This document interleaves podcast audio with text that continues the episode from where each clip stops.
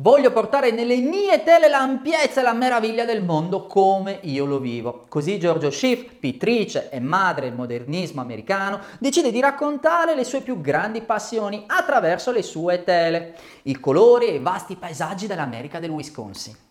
Celebri i suoi ritratti di fiori che hanno raggiunto cifre da capogiro nelle aste di tutto il mondo per i quali aveva un amore sconfinato, desiderando così che tutti si rendessero conto della loro seppur piccola ma grande bellezza. Per questo tele monumentali campeggiano alle pareti di chi desidera vedere lo splendore di un fiore attraverso uno zoom pittorico intenso ed emozionale.